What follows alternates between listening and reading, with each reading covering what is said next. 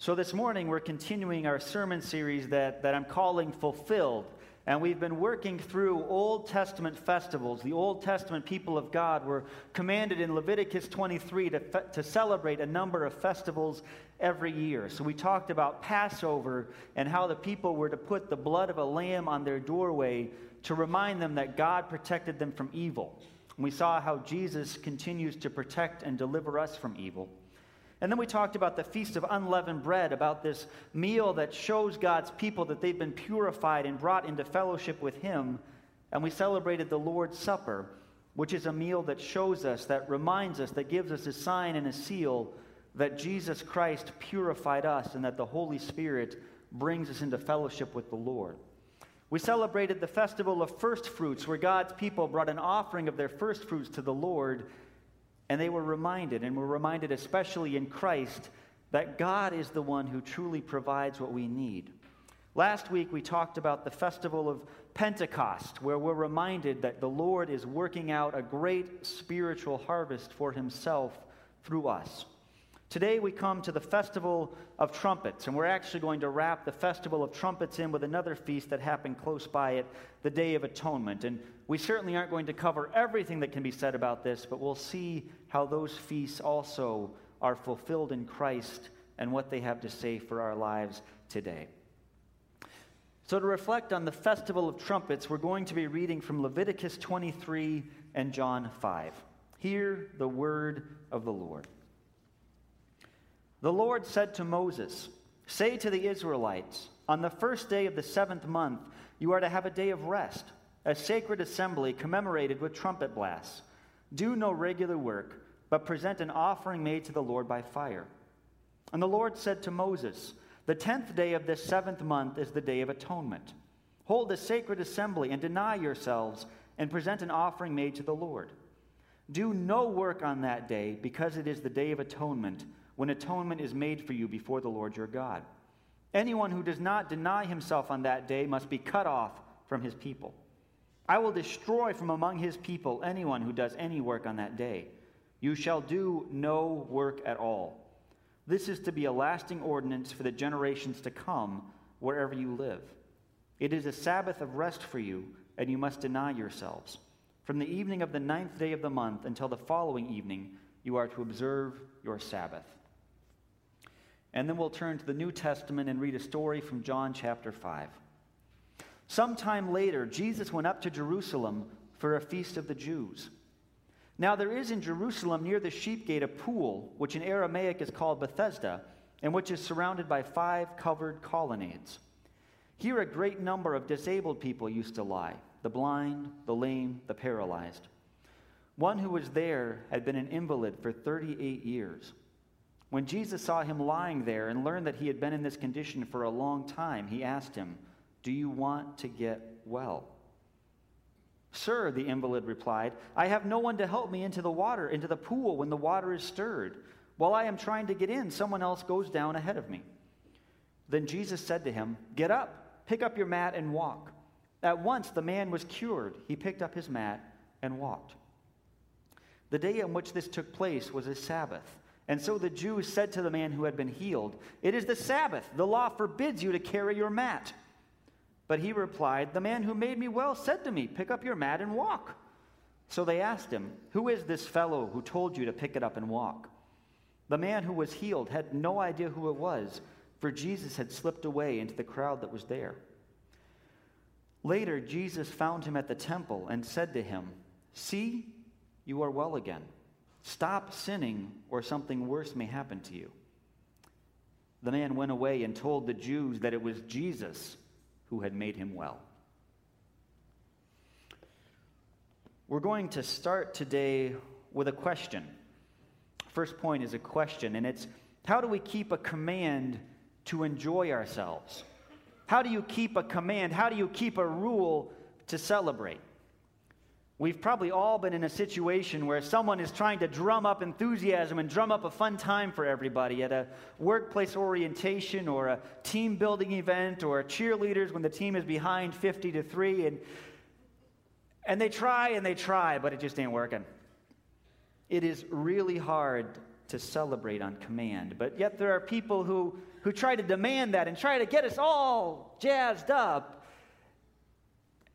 and it doesn't work. Is God like that? Is God like that?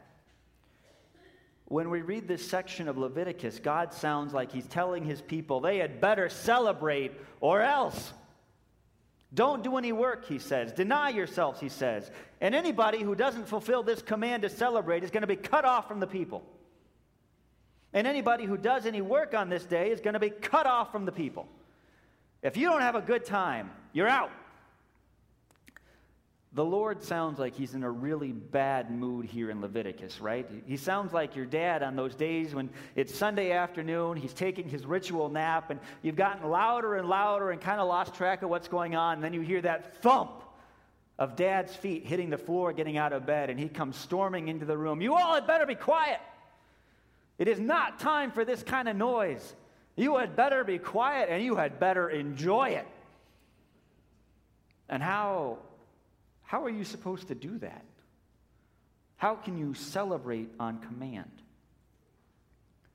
This command and a lot of God's other commands can often feel burdensome, like we're being told to enjoy being miserable. And how can we do that, really?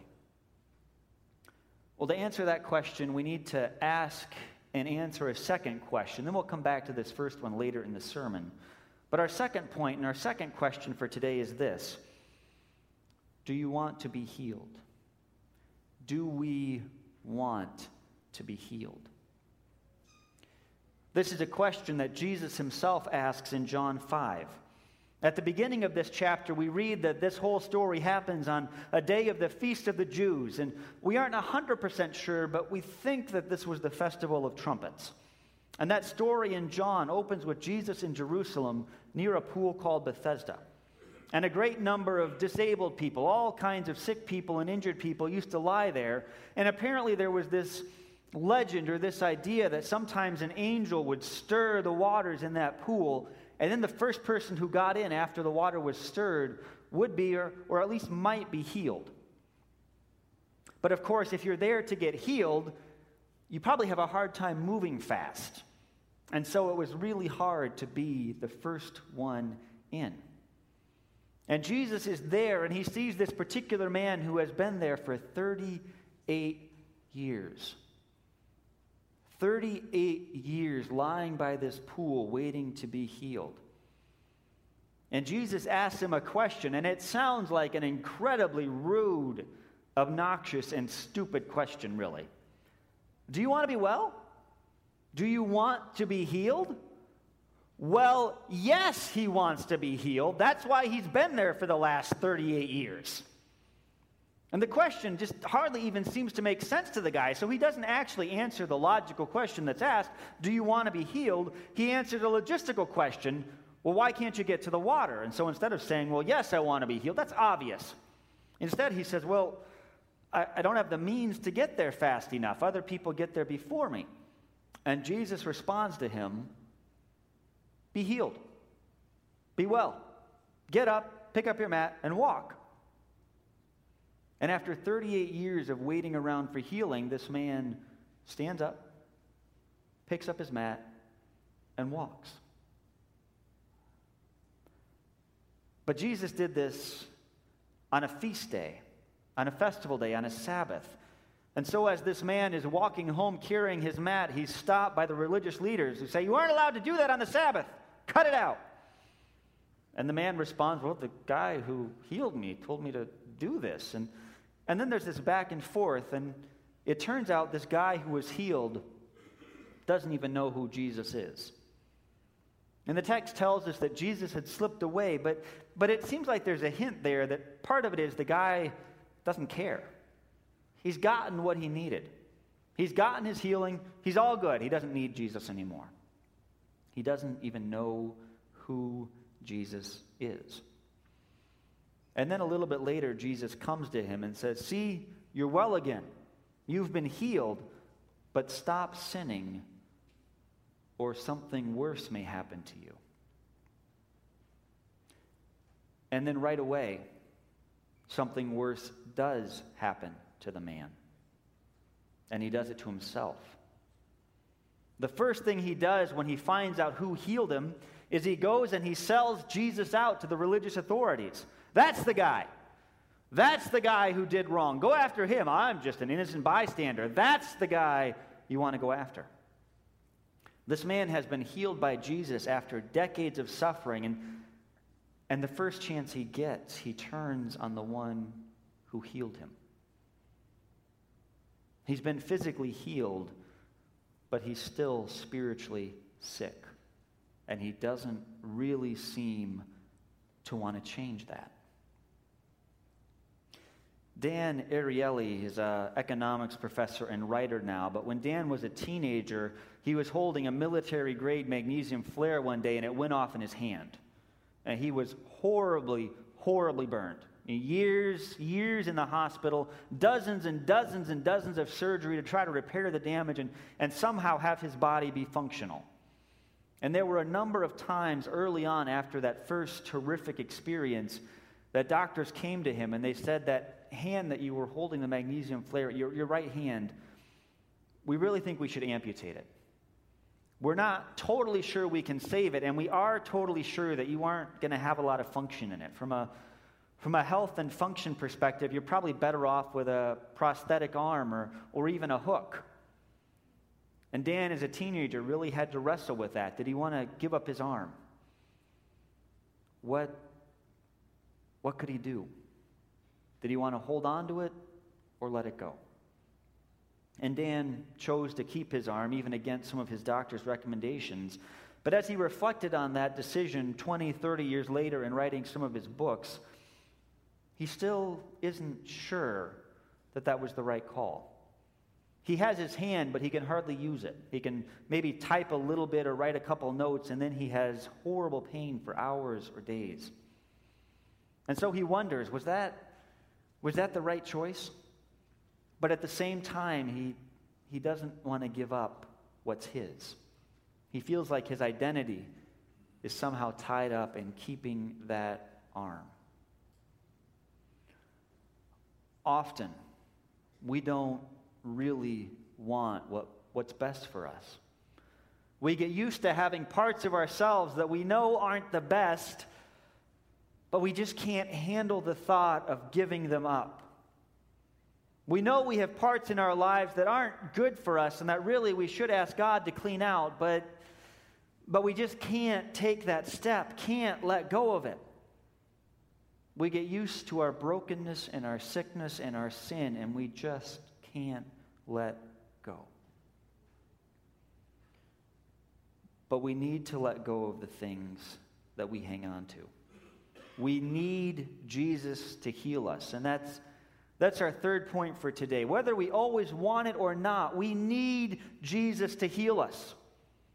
We don't always want to be healed, but we need it. The festival of trumpets and the Day of Atonement celebrated right, right by it. They exist in part to remind God's people that they need healing. In the Old Testament, the sound of trumpets was often a call to war. And that call to worship, the call of the trumpets on the day of the festival, was about calling God's people to spiritual battle. A reminder that the Lord is king and he is dead set against evil. And so, if you are on his side, then you need to give up all the evil in your life. And you need to fight all sin and everything that is wrong in the world and in yourself. But along with being, along with being a call to fight, the call to trumpets was often a call to worship. And so the festival of trumpets, in part, was about repenting, but it was also about rejoicing in the Lord. The Lord is the great king and the great warrior and the great physician, and He is the one. He is the one who knows what we need, and He is the one who gives it to us. In John 5, Jesus asked that question that seems tremendously rude and even a bit dumb. Do you want to be healed? Do you want to be well? But Jesus, he's asking that question as part of a move to truly heal the man. He's asking that question to, to help the man want and realize that he needs true healing. And only Jesus can provide that. Hanging out by the pool of Bethesda, well, the man's been there for 38 years. He could be there another 38 and still not get what he really needs. But standing right there in front of him, right there in front of him is Jesus Christ, the one who can give him all the healing he needs forever. Jesus knows exactly what that man needs, and he is working to give it to him. And Jesus stands right in front of all of us, too. And he knows what we need, and he's at work to give it to us. He intends to give us healing beyond, beyond what we know or expect or even dream of. And Jesus can do that. Jesus can do that because he took on himself all of our suffering and all of our sin, and, and he himself experienced the worst that this life can give. Jesus took your trouble, my trouble, all of our trouble, all of our sickness on himself. And he did that even knowing that, that we would turn away from him, that we would deny what we need. Still, he took that burden upon himself. So today, do we really want to be healed? Do we really want to be really well? It's what we need, and deep, deep down, it's what we want, but, but it will cost us something. Not that we have to pay some price or be good enough to be saved, but that being saved means that, means that we have to give up some things. It means that we have to give up the identities that we've constructed to keep ourselves safe. It means that we have to give up some of the habits and life patterns that we'd really rather hold on to. Often we want to give God part of our lives, but we want to keep this corner over here for ourselves. And, and true healing is not possible as long as we're doing that. The Lord heals us, but in that healing, well, we may have to give up things that we deeply, deeply value. But no matter what it costs us for Jesus to heal us, it, it costs Jesus more, and Jesus always gives us more. And it's Jesus' work, and this is our last point for today. It's Jesus' work that enables us to really rest and rejoice. It's Jesus' healing of us that makes us able to celebrate, not because we're commanded to, but because we've been transformed. The Festival of Trumpets calls us into God's transformative work. The old sinful part of us keeps hanging on and, and keeps promising us things it can't deliver, but, but Jesus' work truly sets us free truly brings us to where we want and need to be. The trumpets call us to rest from our sinning, and they also call us to rejoice in the real healing that the Lord has provided for us. C.S. Lewis wrote a book called Great, The Great Divorce, and in that book, and this is not a literal picture, okay? Do not take this literally at all. But in the book, The Great Divorce, Lewis gives this picture of a number of ghostly souls who are in hell, but who have the opportunity to visit heaven. And hell is this dreary, gray, dismal city that goes on and on, rainy, empty street after rainy, empty street of, of dullness. But these souls, these ghosts, have the opportunity to take a bus trip to heaven. So a group goes up to heaven, and heaven is like the best national park you can dream of. There are wonderful forests and lawn and beautiful animals and, and a waterfall, and, and it's amazing. But most of these ghosts, when they get there, they, they're given the opportunity to stay. And almost without exception, they all choose the dismal dreariness of hell over the joy of heaven. But there's one particular ghost one particular ghost. And, and when he shows up there, he has this nasty little red lizard on his shoulder. And this little red lizard keeps whispering in his ear all kinds of nasty suggestions. What about this? What about that? Let's go back and do this. That little lizard is a tempter.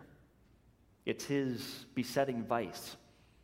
It's the thing that he wants to let go of but can't. And the whole time he's there, this lizard keeps whispering, Let's go back. Let's go back. And the man is embarrassed by it, but he can't do anything about it. So he turns to get back on the bus to go back to hell. And then this burningly powerful, angelic, massive figure comes and says, Would you like me to make that lizard quiet? And the man says, Well, yeah, I would love that, but he, he just won't stop. And the angel says, Well, do you want him to be quiet? And the man says, Yes. And the angel says, Then I'll kill him. And reaches out to grab the lizard. And the man jumps back and says, Whoa, whoa, whoa, whoa, whoa, whoa. Slow down here. That's kind of drastic. I, I, we don't need to do that. That's too far. Let's just do the gradual cure. And, and the angel says, The gradual cure will do no good. It's everything or nothing, it's the only way. And the two of them go back and forth, and the man keeps hemming and hawing, and, and he wants to be rid of this nasty creature, but he can't bear the thought of life without it. And the angel just keeps asking, May I kill it? But, but, but, may I kill it? But, but, but, may I kill it? Let me think, may I kill it? And Lewis doesn't use these particular words, but really what the angel is asking that man is, Do you want to be healed? Do you want to be well? And finally, after a lot of back and forth, the man says, Yes, yes, get it over with, do what you want. God, help me, God, help me. And the angel grabs that nasty little lizard, and the lizard is biting and writhing and trying to get away, and the angel breaks its back and throws it on the ground. And at that moment, at the moment that his sin is finally done away with, that man goes from being a ghost to being a real person. At that moment, he grows and he fills in and he becomes a real person, almost as magnificent as the angel himself. And that lizard, that besetting vice, that trouble that kept saying, Let's go back, let's go back. That lizard is resurrected and it becomes a great horse, a huge horse like you would never see on earth. And the man leaps, the risen man leaps on that transformed animal, and they ride off together, deeper and deeper into the landscape of heaven, closer and closer to the Lord. The healing was more than the man thought he could stand. Giving up that vice, giving up that part of his life that he was holding on to that was so much a part of his identity, he thought it would kill him. But it was only through letting it go, only through submitting to the work of a greater physician that he could find true freedom. Our own healing is costly. It cost Jesus his life. Our healing did kill Jesus. And there are parts of our lives that we will have to lose parts of our lives that we will have to give up, things that we would rather hold on to, things that we would love to smuggle into heaven itself if only we could.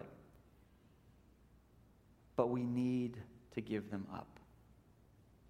We need to give them up. And in God's providence, often those besetting sins, those vices, those things that drag us down, when, when we let Him work on them, He turns them around, and our vices can become our virtues.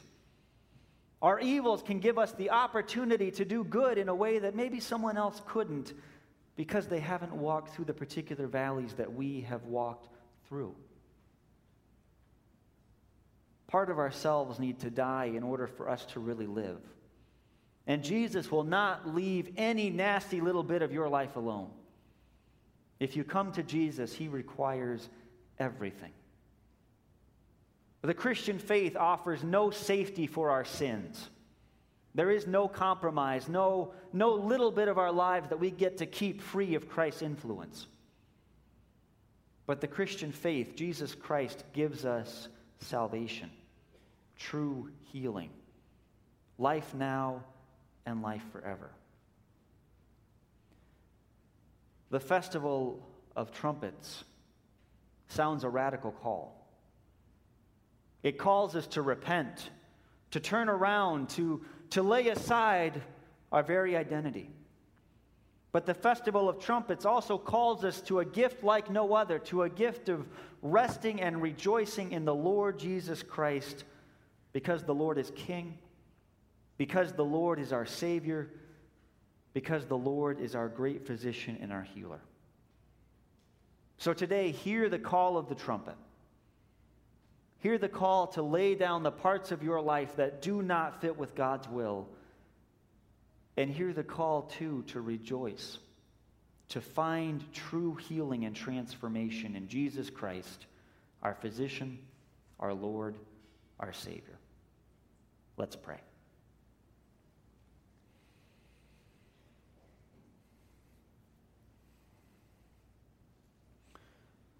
Father, we thank you that you have provided for your people. We thank you for how you provided in the Old Testament for your people to have ways ways to lay aside their sin and come to you. And we thank you how even the Old Testament has always called God's people and continues to call us today to look to Christ, to see how Christ heals us to see how Christ makes us whole. But Father, we confess today that all of us have parts of our lives that, that we don't want you in. All of us have parts of our lives that we want desperately to get rid of, but also want even more desperately to hold on to. Father, we pray that you give us the strength to let you work how you need to work in each of our lives. We pray that you give us hearts of repentance and and the ability to be steadfast in pursuing your will for us. And Father, we thank you that we do not do this on our own, but we do it through the work of Christ and the power of the Holy Spirit. We pray that you sound the trumpet in each of our lives to draw us to you now. And we pray too that when the final trumpet sounds, that you draw us to be in your presence, living perfect, fulfilled, holy lives with you forever. And we pray all this in Jesus' name. Amen.